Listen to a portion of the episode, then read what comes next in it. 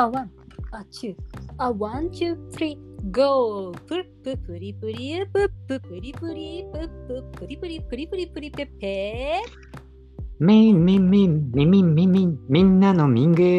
今日も楽しく笑っちゃうほう。今日も楽しく笑っちゃおう。ほう。ペペミングの。 Life is。コメディー。イエスということで。コメディー。ということでということでですね。あのー、何？どう？元気にしてた？割と。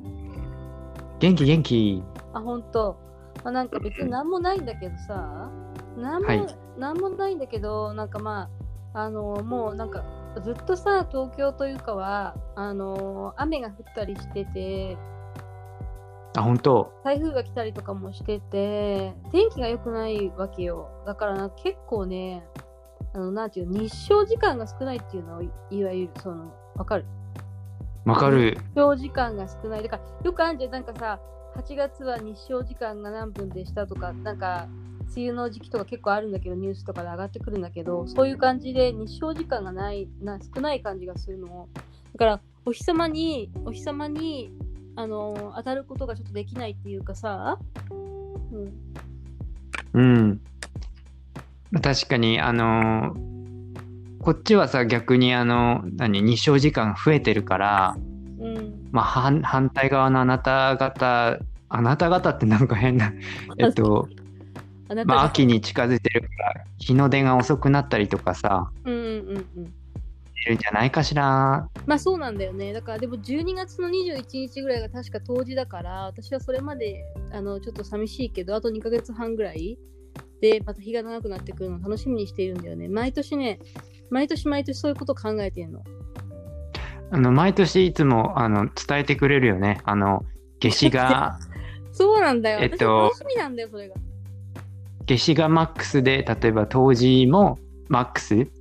そうあの日の長さがねそれぞれ短いマックスと長いマックスみたいなそううん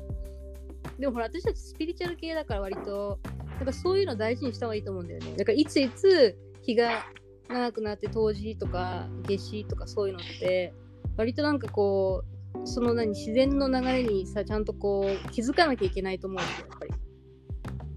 あの月のサイクルとかねあ、そうそうそうそうそうそう。私たちは土の上に住んでますから 地球の上に住んでますからそこが基礎ですよいけんだけど。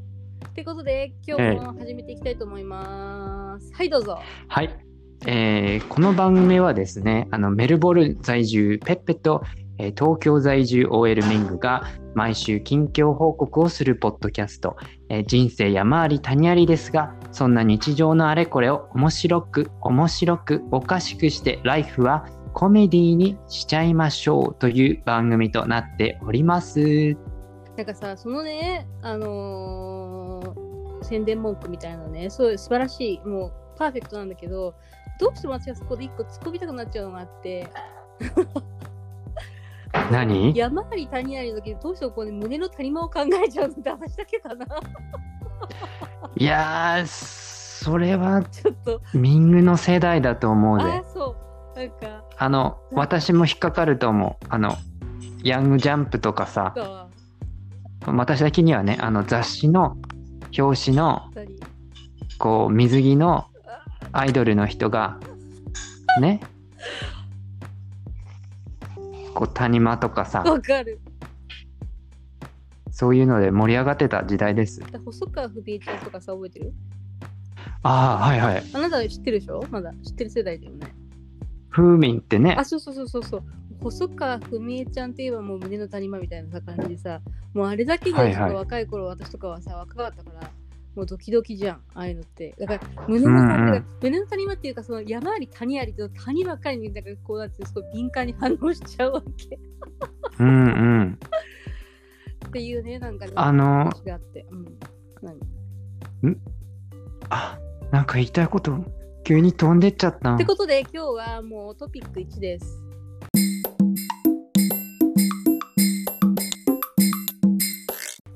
はいトピ1。トピ2。トピーチトピ1。まあ、別に何でしょう大した話じゃなんか違うの、この前、この1週間ぐらい私ね、まあ2週間、な言ってないな、1週間ぐらいだね。なんか土日も結構家で、なんかあんま天気も良くなかったからなんだけどさ、台風が来る来ないとかなんかやってたからさ、ずっとなんか YouTube とか見てて、で、なんか、あまりにも暇だから、なんか警察24時とかあるじゃん。あのドラマ、ドラマでテレビでやってるやつ。あの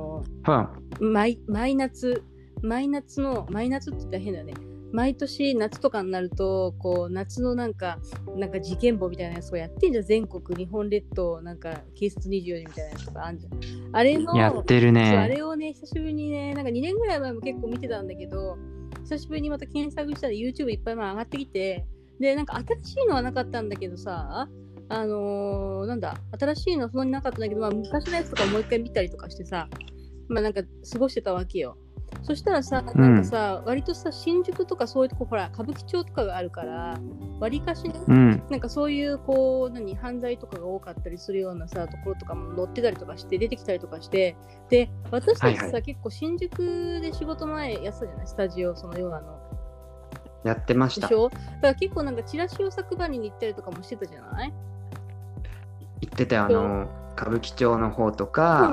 かまあ、歌舞伎町がっつりは行かなかったけど、まあ、新宿、そうそう、えー東新宿とか、まあ、四谷の方とかそうさ、なの。だからあの、代々木の方とかね。でしょい行ったじゃない？でだからあの近辺を、まあ、あの私たちこううろうろしてたわけだけどチラシを配りに行ったりとかしてで私チャリンコとか借りててさ結構さなんか新大久保の方とかを行ったりとかしてさ配ったりとかしてたの、でなんか懐かしいはい。場所だなとか思,、思いながらでさらにあの思うのはなんかああいう私たちが働いてると結構全然こうなんか普通のなんか街だった新宿の南口の方みたいな感じだったりとかしたんだけどなんかうん、あのその裏は行くとさもうすぐさなんていうのそういうこう、まあ、犯罪とかが結構起きてるようなところだったんだなっていうのを思い思い出してで今はもうほらそこ新宿では勤めてないからなんかこう懐かしいなんか客観的に見てさあ意外となんか深いところになんか仕事してたなと思って深い場所で仕事してうん。っていうのを考えてたわけ。それで、なんかそのはいはいはい YouTube で見てたら、まあ、いろんなさ、なんていうの、その犯罪のさ、こととかさ、まあ、出てきたりとかして、まあ、いろんな人の YouTube とかが出てきたりとか、あとはなんかこう、何、昔、その、なんていうの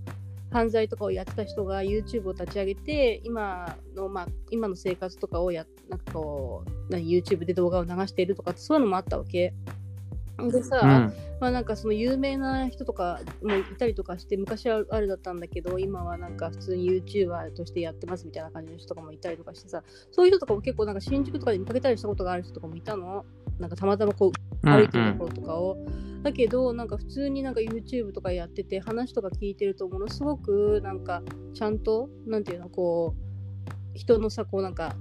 なんていうの？相談みたいなのやってるわけよだから人生相談みたいなそういうコーナーまあ私たちがうん。やりたいようなやつっていうかさ、ただ喋ってて、で、なんか人生相談みたいな感じのやつとかさ、やってたりとかしてさ、結構さ、なんていうの、真面目にこう、なんか、真面目にって言ったら変だけど、こう、よくこう考えてさ、すごいこう的確な話とかをしてくれる、してくれてたわけよ。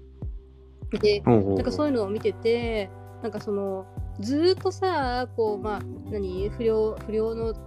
何、不良をし続けてきて、将来的にも、まあ、闇の世界というかさ、ね、世界、闇の世界って言うのも変だその黒い世界とを一生涯生き続ける人と、そうじゃなくて、こう、構成して、本当に、こう、自分の、なんか、本当はやりたかったことを、こう、なんていうの、思い出したり、思い出したりとか、見出して、なんていうのかな、普通の、こう、道を歩く人の違いみたいなのって何な、何なんだろうな、みたいなのを考えてたわけ。その天気みたいな。天気っていううんうんっていうのを考えてて、そういうのをなんか見てたら、なんかどんな、どんな感じなんだろうなと思ってさ、そういうなんか違いがあるわけじゃん。で、一生さ、死ぬまでさ、もうそういうさ、何裏裏の世界で生きていく人と、そうじゃない人、構成して、本当になんか、やっぱりちょっと違ってたんだろうなっていう風な、その、道をこう、変えていく人の違いっていうのは何なんだろうなと思ったんだよね、なんか。そういう風に思った。なんだと思う？あ、その違いか。うんやっぱ、あれじゃない、こう、出会いとかさ、まあ、その、その人の、うん、行きたい方向がやっぱ決まってんじゃないのかな。からもともと、例えば、何？あの、あなたがさ、教えてくれた、その、えーなんだ、構成した人って言ったら変だけど、あの、活躍してる YouTuber の方ね、うんうんあの、まあ、私は知らなかったけど、あなたに紹介してもらって見たんだけどさ、あの、栗田淳史さんっていう人なんだけど、そうそうそう。で、その人を見たら、まあ、もともとは、えっと、まあ、暴力団員やってた人で、まあ、そこから、あの、ちょっと、えーっとね、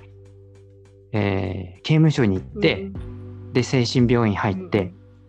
それで出てきた。それで出てきて、えっと、あのね、前田明さんっていう、えっと、格闘。技のこう、うん、プロデュースする、あの、すごく上手な方がいらして、まあ上手な方で変だけど、まあ今でもすごく、あの、何、リスペクトされてる、人がいてさそういうその格闘技系の動画とかに。うん、あの、空手の人だったんだけど、もともとは。。で、まあその人の、その、えー主催するアウトサイダーっていうイベントに出たんだよね、その時。で、したら、えっと、すごく、まあ全然体も鍛えてないのに、まあ出てたと。うんうん。で、まあ入れ墨いっぱいで、みたいな。うんうんで、あの、それですごく、あの、荒れてたみたいだけど、えっと、まあそれで、だけどその当時、そのウィータさんが言ってたのは、とにかく自分の名前を売っとけば、あの、金になるって思ってたんだって。はいはいはい。うん。だから、なんだろうな。あの、多分、売田さん的にはそういう、こう、えー名前を売るみたいな、そういうのが多分もともとあって、で、かつ、えっと、小説も書いてんだよね。そうなんだよね。そうですごくね、言葉がすごいなんかセンスがあるらしいんだよね。その前田さんも、もうね、小説絶対書いたらいいよって言って、はいはいはい。小説の方に応募してたりとかするから、まあ、その人は多分好きであの文章をよく書いててで多分それで自分のこともこうやって分かってきてっていう風なあるから多分やっぱりそれぞれみんなそのまあ暴力団とかなんかこう闇の世界にいたとしても、まあその、の書く部分でそれぞれみんな多分なんかあると思うんだよな。例えば、うん。ターさんだったら、その、表するこ表現するってあの文章を書いて表現することと、はい。あとは自分の名前を言って表に出るってことで多分やっぱ表に出ていくっていうなんていうのかな道をたどる、えーちょっと怪しいけど魂なんだっていうか、はいはいはい。うん、でもしじゃあ逆に反対にずっとそのなんていうの、えー反闇闇って大変だけどの社会でずっと長くいる人はもしかしたらえっ、となそのボス拾ってもらった人にまあ使えるっていうかさああ、なるほどね。真理を尽くすことがその人の魂の、うんあの何こう満足することはいはいはい。だからまあ傍から見たらもしかしたらそのすごく、えー反社会的かもしれないんだけど、まあ、その人にとって居場所となってるのかもしれないよね。うん。うん、ただ私たちの一般常識っていうフィルターを通すとあのねやっぱり、えー犯罪を犯しているとかさ、はい。まあ、そういうふうに見えてしまうからさうん。あってなんかあるけどまあそうだね見え方がちょっと違ってくるよね。うん。カチッだからとハマったんじゃないかしらね。そうだね。だから、なんかその作作品は読んだことは私もないけど、多分、うん。なんかその話している話話とかを聞いてると、すごくその、なんていうのかな、人生相談ってさ、いうのやってんだけどさ、なんかさ、まあ、こううんリスナーから、こう、聞いて、話を聞いて、悩みを聞いて、それに答えるみたいな感じ？な私もさ、だからそのさ、悩みを相談された時内容をさ、聞くわけじゃん、リスナーだから当然。で、あこの人はこういうことで悩んでんだって思うわけじゃん、まずは。で、考えるわけじゃん、自分だったらどういうふうに答えるかなとか、うん。うん。であこういうふうに答えるのかなって思ったことじゃないこととかも何こう考えてるわけ。私だったらこうやって言うだろうなと思ったらじゃないところじゃうんないうん。ことだったりするわけで。でそれがああこういう考え方もあるんだみたいなさ。ああ納得みたいな、そうそう私そこまで考えてなかったみたいなさ感じだったりとかするわけ。だうん。そういうのを考えると、あのーなんかすごくこう、なんていうのかな、まあ、もちろん何文章的なものとかが、何繊細させ繊細ななんていうの表現とかがきっと上手なんだろうし、あと、うん。まあ、センスがあるんだろうなっていうのをもう感じるんだけど、そうだ言葉の使い方であったりとか、そういったものとかも、うん。その YouTube を見てる限り、なんかこう、まあ、よく出てくるわけいろいろな言葉がさ、うん。うん。で、まあ、そんなに、まあ、もちろんね、わかんない、今日はこういう相談でやりますっていうのを前もって言ってるのかわかんないけどさ、言ってたとしても言ってなかったとしても、やっぱその人のセンスで答えてるわけだから、でもなんか、すごくこう説得力があるというか、なんか、こうなんていうのかな、経験してこないとわかんないことっていっぱいあると思うし、で、例えば、この前だから、あなたに思った、あなたに言ったのは、なんていうの？例えばずーっとずっとね22歳まで普通にちゃんとした大学に行って勉強をして卒業をしました。でまあいいとこに就職してキャリアとしてずっと仕事をしてきて40歳の人の経験と、それと、まあうん。いろんなねこう闇の社会とかを生きてきてで、まあ、今人生構成してやっぱりなんかこういうふうになんていうの普通に生きることって素晴らしいっていうふうに思ってそういうなんていうのかな違う道を選んだ人だけどすごく成功した人っていうのってさどちらも成功だと思うわけ、私としては。うん、うん。だけどなんかその違いっていうかさまあどっちがいいとかってそんなことはさもう決められないことだしそれぞれ一つずついいことがやっぱあるだねあるこいいことがあるだろうからと思ったんだけどさなんだろう例えばそういう人たちがその昔は不良だった人とかがなんか例えばなんだろうよく言うじゃん構成プログラムみたいな感じであのうん。話したりするっていう、まあ、ことがあるじゃない？よく言うところほらしくじり先生みたいなやつとかあるじゃんなんか昔はこういうふうに悪だったけど今はなんか新しいやりたいことを見つけてなんか精一杯頑張って生きてますみたいな感じのやつだったりとかあとはなんか今の若い子とかに昔は悪いことをしてたけどこういうふうなことをねしない方がいいですよみたいな感じでちょっと内容よくわかんないけど話してる人とかがいるっていうことをなんか前になんかの記事にね書いてあったのはその本当にそんな悪いことをしてる人たちが若い人たちに向けてなんかこのなんか何構成プログラムみたいな話すことはいいことなのかどうかみたいな感じの記事があったの？わかるでしょ言いたいこと。構成プログラム、もう一回。でもう一回。構成プログラム構成プログラムじゃないけどその構成するために今なんかこう若い子たちとかにそういうことがないようになんかあの道を外れないようにしていきましょうみたいなことを言うことっていう言ったりする人がいるじゃない？昔悪か悪だったけどな今は、ねはいはい。構成してちゃんとしてますみたいな感じのことを言うことはなんかその果たしてその今の若い子たちの悪い目をつむのに本当にいいことなのかみたいなそんな悪いことをしてきたやつにそんなことを言えるね？なんかあの権利あ、まあ、権利っていうかさ言うことは言う必要あんのかみたいな。本当にその勉強になるのかっていうようなことの記事が載ってたことがあったのなんか前にね読んだ本なんか記事だったんだけどそれは。でもさいや、うん私はだけどこれは私の考えだけどすごくそれは大事だと思うしやっぱり失敗したこともあるわけじゃんそういうふうに悪いことをしてきて。で今失敗したなって気づく気づいて違う人生を歩歩んでいるっていうことをさあそういう人たちに伝えることっていうことはさ一つの選択肢をまた上げることになるわけじゃん。うんうん。悪いことをし続けたらやっぱり遠回りしちゃうなとかうん。でしょ？実際そういうこともあったわけじゃん悪いこと悪いことは伝えないだけどさでだけどそういう人たちがいるからこそそれを聞いて今悪いことをしてるのをやめようって思う人もいるかもしれないしそれでも悪いことをする人もいるかもしれないしいやわかんないけどうん。だからもちろんみんいろんな意見がねあって当然だとは思うんだけどなんか私はそういうことはどんどんなんていうのかな話して今のさ若い人たちとかに話してこういろんな経験をしてる人たちがいるんだなっていうのを知ってもらうことっていうのはすごくいい勉強になるとは思うんだけどねって思ったの。うん。なんかあのこうまあいろんな人間なんか人間がいるだけそれぞれ違うじゃない、微妙に。だからあのなんだろうな例えば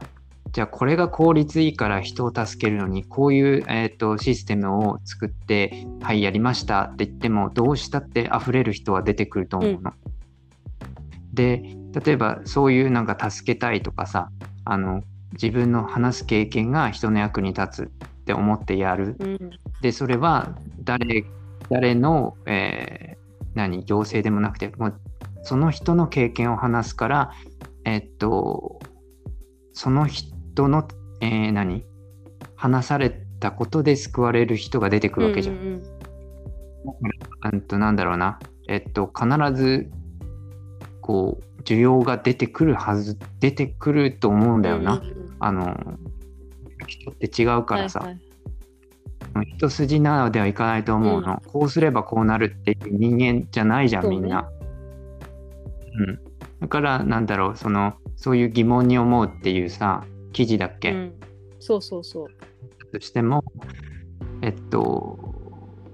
まあ、疑問に思うって、まあ、記事があったとしても、やっぱりなんでそういう人たち、実際に必要とされてるわけじゃない、うんなんでかって言って、それってやっぱ説得力あるからなんだと思う。そうなんだよ。ね。例えばさ、じゃあさ、ずっとさ、キャリアで生きてきた人がさ、じゃあさ、変な話、刑務所の話できるかってないじゃん。できないじゃん。できないっていうかさ、してもいいけど、それはうんもう想像にしか過ぎないわけでしょ？だけど、うん例えば少年院刑務所とかに入ってきた人が実際、ものすごい思い、経験をしたとか、あの気持ちをした思い,、ね、思い出しただけでも恐ろしい思いをしたとか、あとなんかこういうひどいことがあったとか、いろいろまあ、何話そうすることによってみんなさあこの人本当に体験してきてこんなこと言ってるんだ。本当に大変なところなんだなっていう風な実感がまだ湧くっていうかさ。だけどさうんうん。入ったことない例えば私でもいいよ。がさ話すのはさもう完全に想像にしか過ぎないわけでやっぱりでも想像でしょって言ったことないんだよねって言われたらさそうだねってなっちゃうわけじゃん。でやっぱそこの説得力が全然違うと思うの。だから、そういう経験がある人たちっていうのはやっぱ今現在はそれを話してなんか何かの役に立てたいっていうんだったらぜひともね話してねあの役に立ててほしいなとは私は思うけどそうだからまあいろんな意見の人がいいんだなと思ったわけよ。そのその記事を読んでて。うん。うん、だからなんか今話してて思ったのはやっぱりそのその人が、えー結果として行動に出ていたりとか、えー行動したりとかすることってやっぱりダメなことってなくって、そういうとこにいてそういうところをやるのであればそれはそれでいいんだってことだよね。なんかこうあのあれとかそれとかすごい対応しちゃったけどやっぱその人がそこにいてやれば、えーそこが場所になって、えーそこに人が入ってきていなくなったりとかして、まあ、そういうふうにして、えー回っていくっていうかさ、ダメってことはなないよね。思う。思う思う。うんあとなんかもうわかんないけど、なんかそういう経験をしたからこそなんかこうさ、人の気持ちを考えられるようになる場合があるじゃん。ならない場合もあるし、もちろんね。けど、なんかものすごい、どうしようもない、なんかもう普通に考えたら悪いことをしてきた人たちが今、いや、やっぱ違ったなって自分を客観的に見て変えることっていうのってすごくこうなんていうのかな。なんか、まあ、ちょっと遠回りしてる部分があるとは思うよ確かに。本当だったら別にしなくてもいいことをしてきたんだと思うからさ、だけどその分なんか遠回りをした分その遠回り分の人のことを考えられるだけのなんていう引き出しを見つけてるからわかる。普通の、うん。普通に経験できないことを見つけてきてるから経験もしてるからなんかこう例えばじゃあ悩み相談とか言われた時にいろんな引き出しから話すことができるわけじゃない？当然。私とかが経験してないこととかを引き出し持ってるわけだから、あこういう時ってこういうふうに思うよね、だったらじゃあこういうふうにしたらいいんじゃない？っていうようなことがさやっぱり言えるっていうかさ引き出しが多いもんね、うんうんうんからそういうのはやっぱりなんかすごく貴重な体験の人だからあのもちろんだからなんていうの？あの大切なんだろうなと思う思うし、うん、だからなんかそのいやたまたまだからその何ヶ月も前とかなんか何ヶ月も前か覚えてないけどそのいつの中も覚えてないけどその記事を読んだ時にあのそんなねことが書いてあったから今回たまたまそれを思い出してふとねそういうことを思ってる人もいるんだなっていうふうに思って、うん、まあ、ちょっとこの話をねしたかったわけ。だからまあ人は人はじゃないものは考えようだからさものは考えようってさものは何あのいろんな方向で考えるしいろんな人が当然いるからそれが良くないあんまりいい影響を与えないんだろうと思う人もいればさそれはいるだろうし。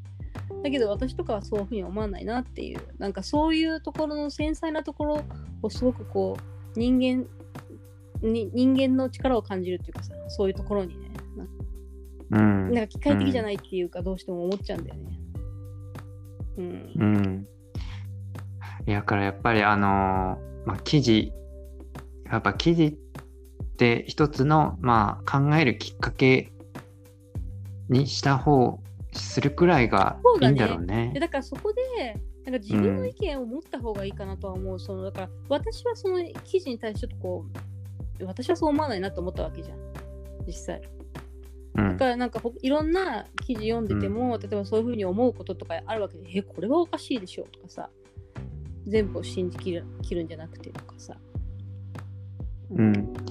まあ、そこでこう、あのー、もしこう話話すってなった時に、じゃあ私はこう思うって言って、あのー、なんだろうな、話し合えるといいよね。そう、ね,、いうちょっと話題がそういうことが大事だと思う。だからそのもちろん反対の意見の人がいても当然だし、共感してくれる人もいても当然だし、だけどなんかさ、これが絶対正しいみたいな感じのことよりも、うん、なんかちょっと話し合っていくことっていうのがすごく大事なんじゃないかなと思うんだよね。なんかそういうことで。うん。うん、だからなんか、まあ、こっちでも結構あるんだけど、その、Don't take it personally ってあって、うん、あの批判する前に、あの、一個前置きするんだけど、やっぱあの、個人攻撃と取らないでね、みたいな。それでこう反対するんやけど、やっぱあの、こう実際起きてるのを見るとさ、やっぱりちょっとこう、緊張が走る。だなって個人的に。だから、そういうその反対意見を述べるで反対意見を受け入れるっていうあの練習も必要なんだなって思います。いや、練習は必要だと思うよ。いや、別に反対意見じゃないよね、これはね。うん、なんかディスカッションっていうのこれあ、これは、うん。話し合いっていうか話し合い。意見の出し合いみたいな感じじゃん。うん、そうだね。うんまあ、そんなねことがあってディベートそんなことがあってねなんかそれを見てたりとかして、まあ、時間が過ぎてたわけよ。そんな感じ。うん。最近なんか YouTube 見てる、うん、今ね YouTube うん。見てるあの猫の動画とか、えー、癒されっぱなしじゃんそれじゃなんかトマトけてくるじゃんうん。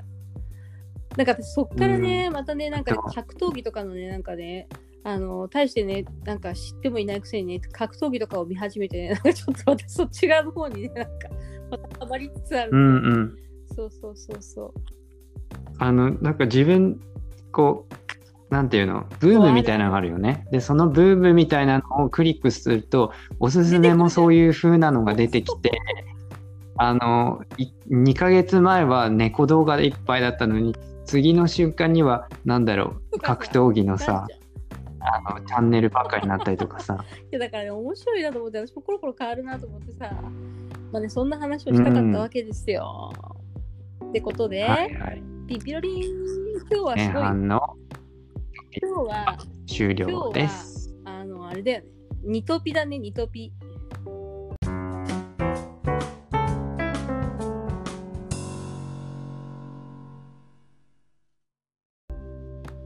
はい。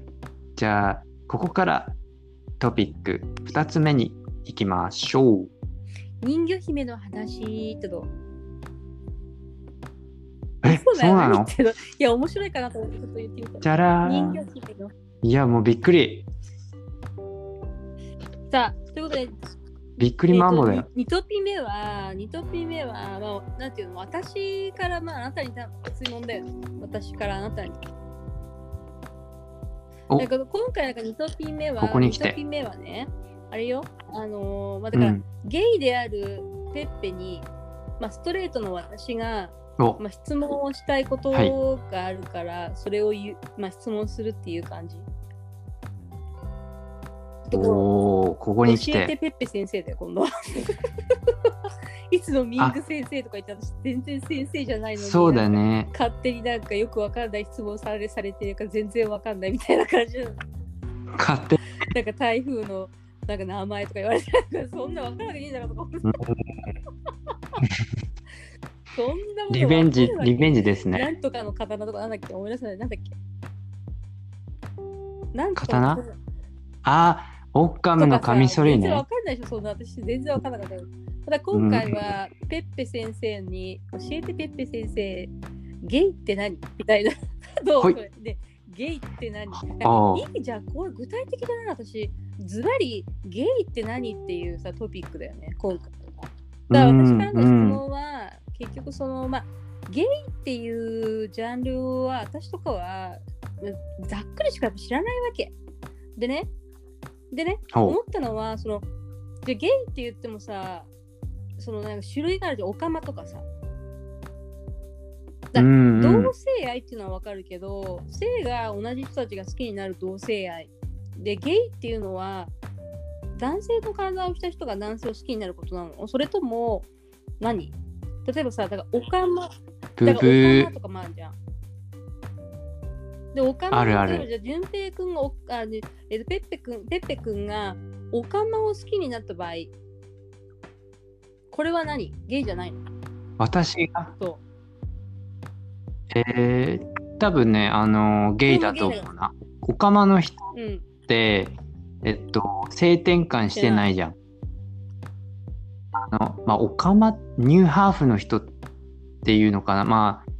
その、自分、その人がどう呼ぶかによるんだけど、自分、その人がどう自分のことを認識してるかによるけど、多分、オカマって自分で読んでる人は、えっと、女性になりたいわけじゃないと思うんだよね。だから、まあ、あの、普通に男性の体で、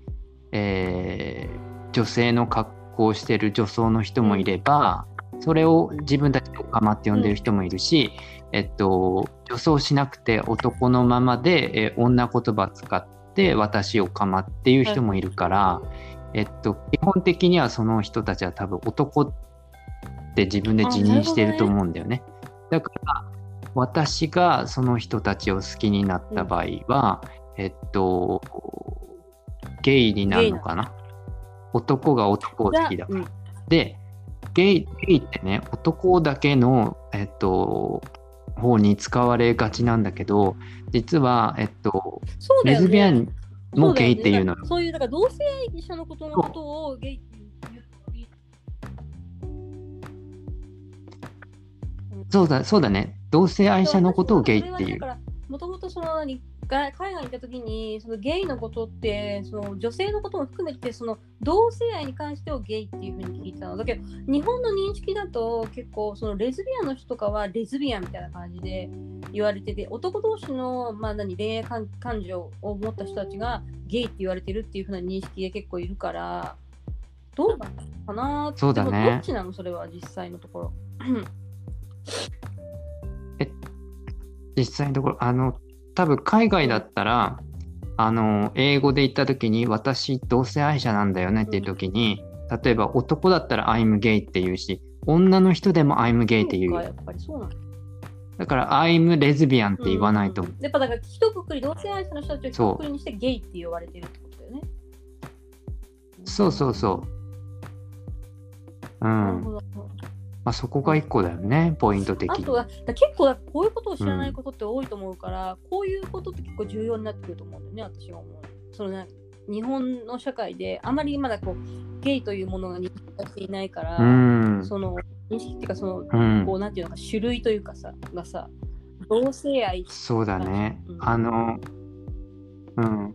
ホモって言われてるのはあの多分ホモセクシャルそれも多分同性愛者っていうもっと学術的な言い方だと思うんだけど、うん、でホモって多分同じとかそういうあの窃盗語だからまあ同じセクシャルっていう。それでだけどまあそれもえっとなんかあれだよね。こう差別的な感じで使われてきたよね。ね。ホモだホモって、うん、でもまあそれは正式名称なんだっていうことよね。今はなんかホモっていうよりもゲイっていう方が多くなってきたね実際。昔私小学校の頃とかうん。は、なんかホモって言われる言葉がまあなんかいわ今のなんていうのかなこう同性愛男性同士の恋愛みたいなことを指してたけどやっぱり少しずつ変わってきてゲイっていう言葉が多くなってきたよね。うん、今あのやっぱ同性愛者のほらえっとボーイズラブとかさ、あのそういうファンタジーの、えーアニアニメじゃないコミックとかか。なんかそういうのに割と人気出てきてるし、まあ、実際にその例えばさ、えー男性アイドルグループを追っかけてる人でもやっぱりそのメンバー間ですごい仲いい人がいるとなんかこうなんていうの？あここでちょっとできちゃってるみたいなさあの本当にできてるわけじゃないけどこう疑似恋愛みたいな感じでさあこのコンビかわいいよねとかさでなんか例えば枕してる燃えるとかさまあそんな感じでなんかこう差別的ってよりかはなんかこうファンタジーっていうかまあいいようにこう捉えてこらきたっていうのとあと多分そのホモだホモだっていうことはやっぱりすごく不快だっていうなんていうのかなニュースっていうかさ、そういうのも出てきたからなんかそれが変わってったんじゃないかなって思うそういうブームと一緒にそれはね、大いにあると思う。ただ私が思ったのは、その私ね、ボーイズラブの、ね、漫画とかは読んだことが一切ないんだけど、だから私の知り合いの人とかでも、なんか結構ボーイズラブのもうなんか漫画とか好きななっていう人とかも聞いたことがあるのね。で、だけどあなたから、うあなたから、ゲイの本人のあなたからね、見てね、そのあのボーイズラブの世界っていうのはどうなのっていう話なわけで。結構ファンタジうーーでしょん。あそうだね。あのファンタジー。あの本当にあれよ。えっと例えば先輩がとか、先輩が例えば部室に一人残っててとかね。ね。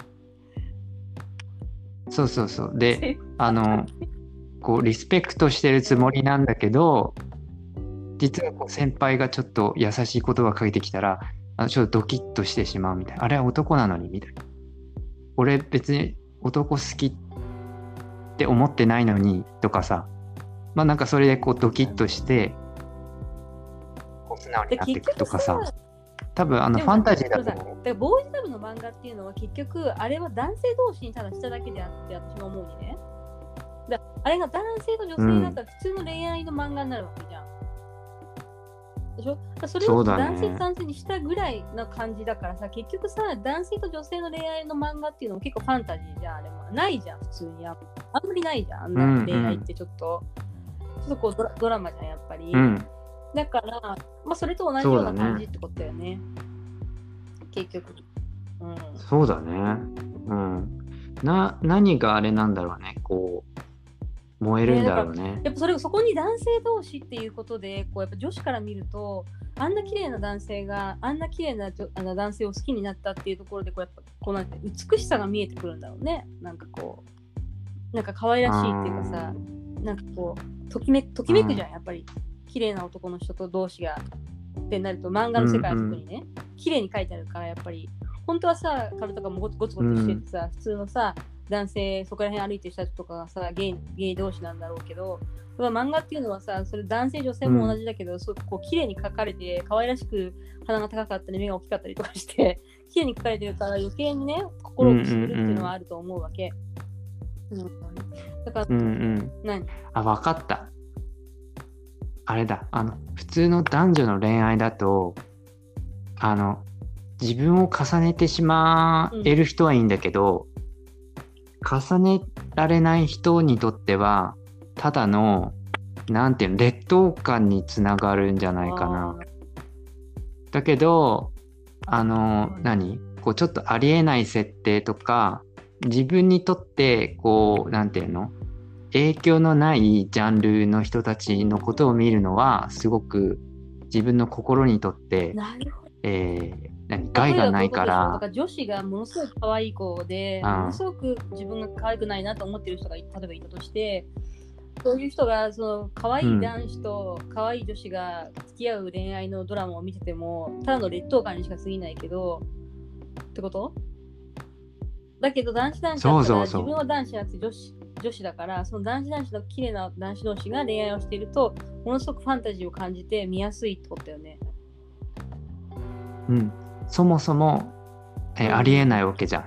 自分のそうだね。とってはさ。そういう考え方もあんね、確かに。多分日本人は特にそういうところって重要視されてると思うな。例えばあのアイドルの何？あのーアイドルを応援するとかさ、だって普通だったらさ同年代の人を好きになったり普通って変だけど例えばよそのこう例えばうん。50代の方が10代の女の子を。応援するじゃん。でもそれってなんかちょなんていうのかな。50代はやっぱ50代ぐらいのさ方で普通はつるむじゃない、だけどえー16歳とかこうなんていうのかな。別に犯罪ってわけじゃないんだけど、まあ、何かその、えー自分の影響のないところで、えー距離はあるんだけど距離が近いみたいなさ、そうだよね。なんだろうなうん。あなんかそういうところにこう美徳を感じるっていうかけど現実、にいる人みたいな。そうそうそうん。うそうそうそうだからこう見てて面白いっていうね。うん。そうだねなるほどね。うんそんな感じでゲイのことについても話してるわけなんだけど、あとは、うんそうね。まあだからゲイっていう自分がゲイだって気づいた瞬間は、瞬間知りたいな瞬間は聞いたことないなあなたに。おおよそ、おおよそこのくらいの時にこういう風な感じだったっていうのを聞いたことがあるけどあなたから。だけど気づいた瞬間っていつだったの、実際。えっと気づいたのは多分ね中学校中学校いや中学校2年とかかな気づくきっとね。瞬間ってさ、なんかあったわけじゃん。どんな感じだったの？だから、うん。いや、だから普通さ、私とか別に男子のことを好きになって、私昔ちっちゃい幼稚園の頃初恋したけど、その時にこう男子が好きだったわけ、やっぱり普通に。うん。だけど、あなたはうん。男子、うん。女子じゃなくて男子だったっていうのに気づいた瞬間って何だったの？えっと気づいた瞬間例えばその気づいた瞬間っていうのは例えばえっとこれが普通じゃないって思った瞬間とえーなんか二択あると思うんだよね。そのただ好きだ好きな男ができたっていうことがまず一つその喜びのうち自分の性認識がなくってただ好きな人に気づいたっていう瞬間と普通さ、私はさ、あなんていうの、まあ、初恋がそれこそ男子の幼稚園の頃だったって言ったでしょ、さっき。それと同じように、人を好きになることが絶対あるわけじゃん。それを、なんか私たちからすると異性に好きになるみたいな恋だよね。それだよね。だからそれが本当に素はいはいはい直な瞬間じゃない、それ。うん。ああそういうことかそれはやそれだったら高高校ですねすいません高校ですそれがじゃあ初恋なわけ、うん。いわゆる。その時すごいね。そうだね。そうそうそう。ね、それまでさ、男子のこと好きにならなかった。の、うん。幼稚園の時にチョコレートあげたい人って、チョコレートあげたいって私から言うと変だけど、チョコレートあげたい、私は異性だったから異性にあげたいと思ったわけでしょ？だけど、女子にはあげたいと思わなかったわけじゃん、うん。普通に。何にも言われてないのにだよ。うん。だけど、それが気づいたわけじゃん、その気づいた瞬間だと思うんだけど、あなただってそういうのがあったわけで、この時に、まあ、チョコレートあげたいとは思わないけど、この人が好きだなと思ったのが、本当に高校生の時？うん。そうだね。あのその時は別にチョコをあげるとかそういうのじゃなくてやっぱあのメールを頻繁に送るとかさ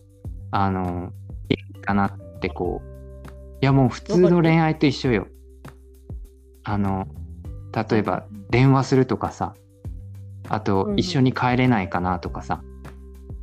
あの、そう。それを繰り返していたの相手の人はさ、結局ゲイじゃなかったの？ゲイじゃなかったね。だってその人 付き合ってたもん、女の子と。すごいね、片思いもいいとこなんですよね。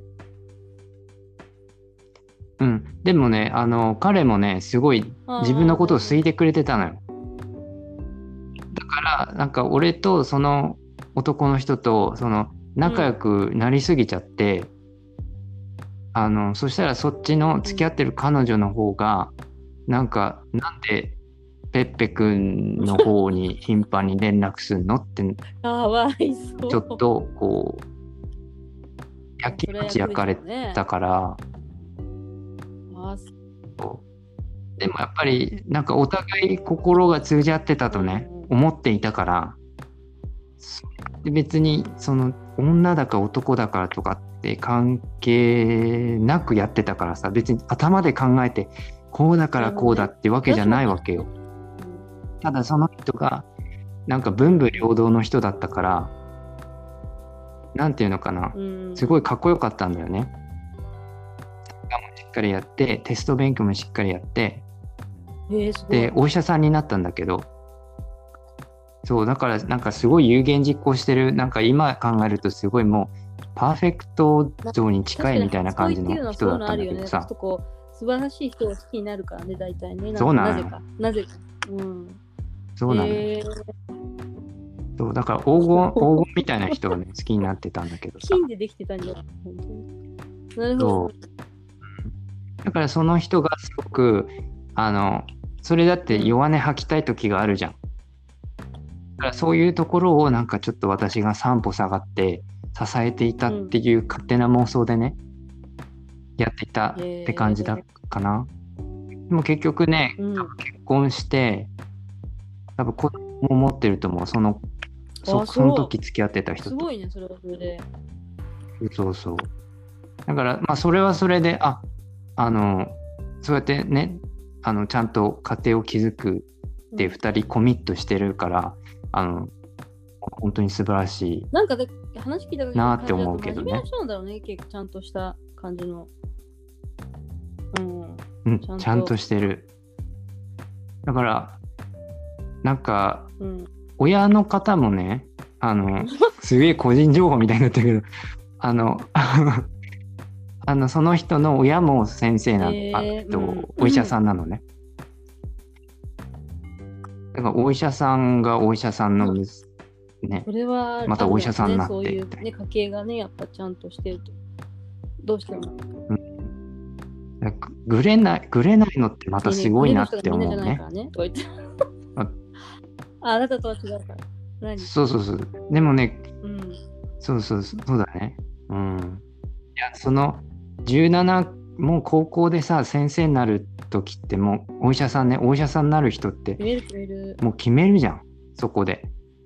もう。それってすごい早いなって思うな個人的に家。が家がさ、医者とかだとさ、大体さ、なんか私もこれまたたまたま YouTube でこの前見たんだけど、その YouTube の緊急、救急救命うん。のお医者さんのやなんか密着みたいなの見てたの？そこでもなんか若い女性のお医者さんが緊急救命で働いてるんだけど、その親の親もご両親もなんか2人ともなんか何回何回みたいな感じで、皮膚科医となんか整形外科とかそういうなんか感じでうんお医者さんなのね。でもその人もお医者さんになるっていう風になってて、で、多分そういう人たちってわかんないよ。全員が全員じゃないかもしれないけど、結構な確率でさ、もうちっちゃい頃からさ、自分の両親が医者だとさ、なんかこうずっとそういうの見てると、やっぱり普通なんじゃない？流れが。うん。全然だからじゃあ、ちょっと歌手になろうかなとかいう人もたまにいるかもしれうないけど、んうん。あのちょっとじゃあバンドマンになろうかなとかっていう人もいるかもしれないけど、まあおおよそさなんかそういうところで見てると私もなんかなろうかなとかああとさこれもない？学校の先生同士が結婚した場合とかも割と教師になったりとかそういう人もいるじゃん割とい可能可能性ると思うな、い両ると思う。親が何々か同じような職業をしてるとはやっぱりさ家でもさ大体その話とかになったりするからやっぱなんかすごい影響力があったりとかして、うんあとはさうんなんか普通なんだろうね。医者になるとかそういうことが別に。だからとんでもないことじゃないっていうかさ。そうだね。多分もう想定のうちに入ってるから、その、お医者さんが例えば偉いとか思っ、思う、そう、思ってる過程だと多分、医者にはなかなか思わないと思う。なんだなろうとは思わないかもね。あ、すごくハードルが高いって思ってるかもしれないしねだか。らそで多分普通の流れなんだろうね。全然なんか何にもこうなんていうのかな、なんていうの、障害がないっていうかさ、何の障害もない。うん、むしろ反面教師絶対なりたくないっていう人もいるかもしれないし、逆にね。そういう人もいるかもしれないし。そう、うだから、ん。あの、面白いのがさ、あの、刑務所のね、刑務官の方っているじゃん。で、刑務官になりたい方って刑務官になりたくてなるじゃん。で、年がさ、やっぱへー19とかなのよ。でもそこでもうめちゃくちゃね、年齢の高い、あの、何？うん犯罪者の方をね、厳しく律するっていうことをしなきゃいけないわけ。それってすごいよね。大変だよ。うん、ななんだろうなこうやそう大変なのよだけどそこに行きたいって思ってやってるからななんかすげえな人ってやっぱ違うなみたいなそういう覚悟ないな、私も19歳じゃん。思うねこれから何して遊ぼうかなって私もないです。これからなどんなことをして本当だよね。20代楽しもうかなみたいな感じで考えたぐらいだからね。まあそんな感じでヨガとかね。でね、話は戻るんだけど、うん。まあ、それでさ、そういうね、その初恋があったわけでしょ、それでさ、だからその、はい。ゲイと、もっと一番最初の話に戻ると、そのゲイのくくりの中で、そのドラッグクイーンとかさ、あと性転換してる人もいるわけじゃん。あああいう人たちのその違いっていうはいはいャンルはいっていうのもあるわけでしょ、やっぱり。その辺とかそうだねそういう違い。えっ、とねドラッグクイーンの人はやっぱり、うんうんうんパフォーマーだよね。本当に、なんか、本当に文化なのよね、やっぱり。その、自分が衣装を着て、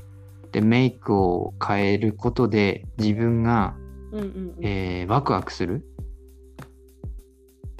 からやってるって感じだと思う。その、なんか、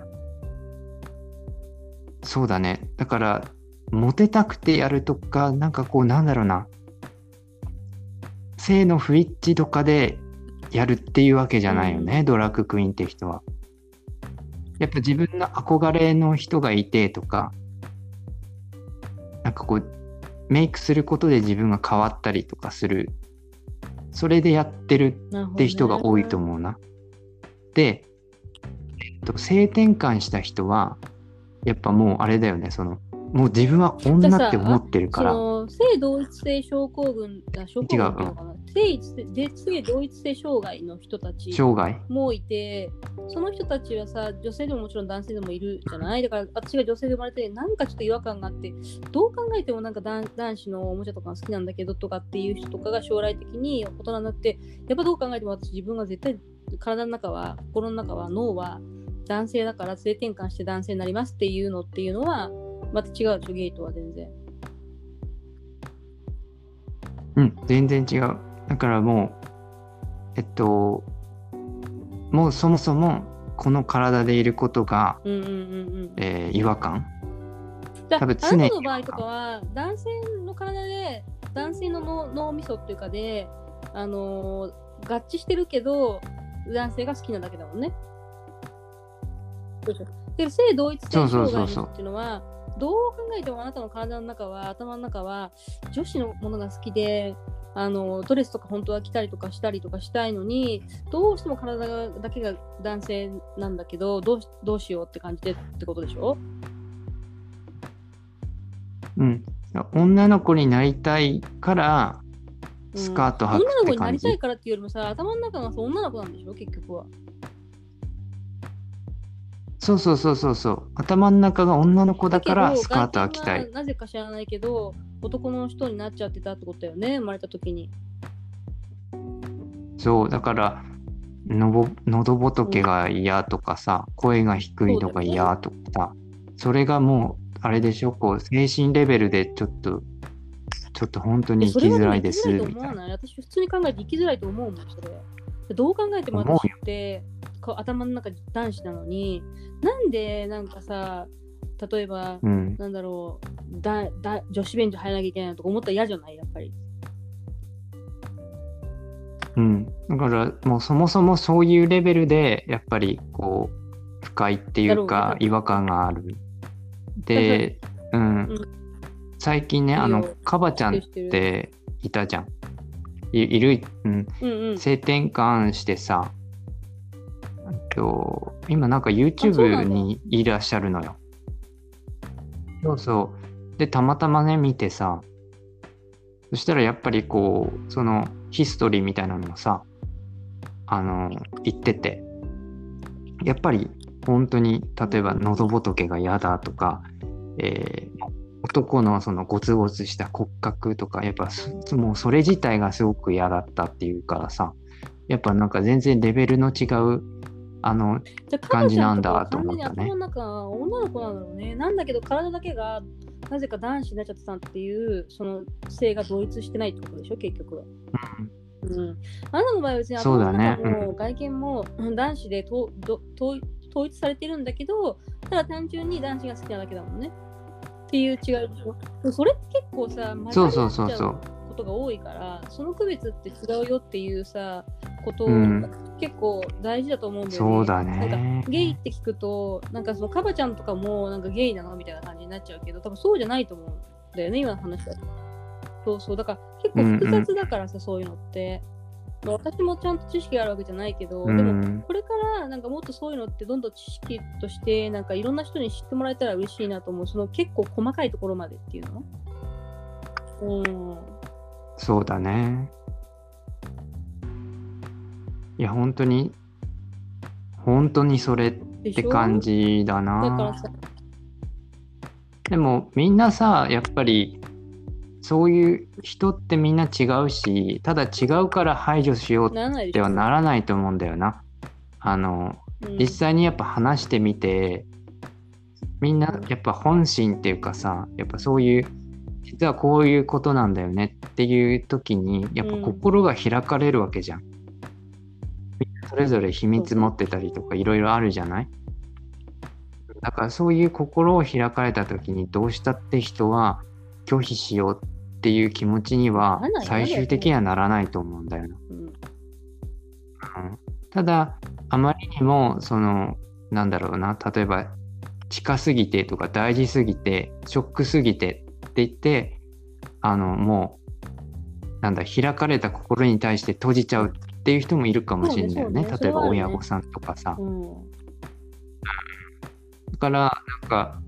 あの、最初に衝撃で、あの、何？えっと、衝撃で、えっとね、時間がかかるって言ってたな、その親御さんは。うん。うん、だから、そういう、えっと、場面に親御さんが出くわしたらどうしたらいいかっていう相談されてたんだけど、あの、やっぱ、時間をかけてってそうだね。言ってたね、その人はなんかさ、。今せっかくね、そういう風なね、話がこうね、広がりつつあるから、それが、なんていうの、一般的なことだっていうことで、なんていうのか、例えば自分が子供を持った時に、そういうことがあることを想定して生きられるような一般的なものになりたいよね。何にしたいよねって私は思うの。だから結構さ、今さ、その海外の政府のアーティストの人とかがさ、割とさ、そうい私の、私の、なんか娘は、なんかあのー女の子の服とか着てるけど、なんか、なんだっけな、えっ、と、男の子のものが好きなんか、ちょっと覚えてないけど、そういうのをこの年になって知ったときに、私は何、あなたは何を、何何を好んでもいいのよっていう風な状態にしてますっていうようなことをインタビューが書いてあったのがあったんだけど、そういうことをさ、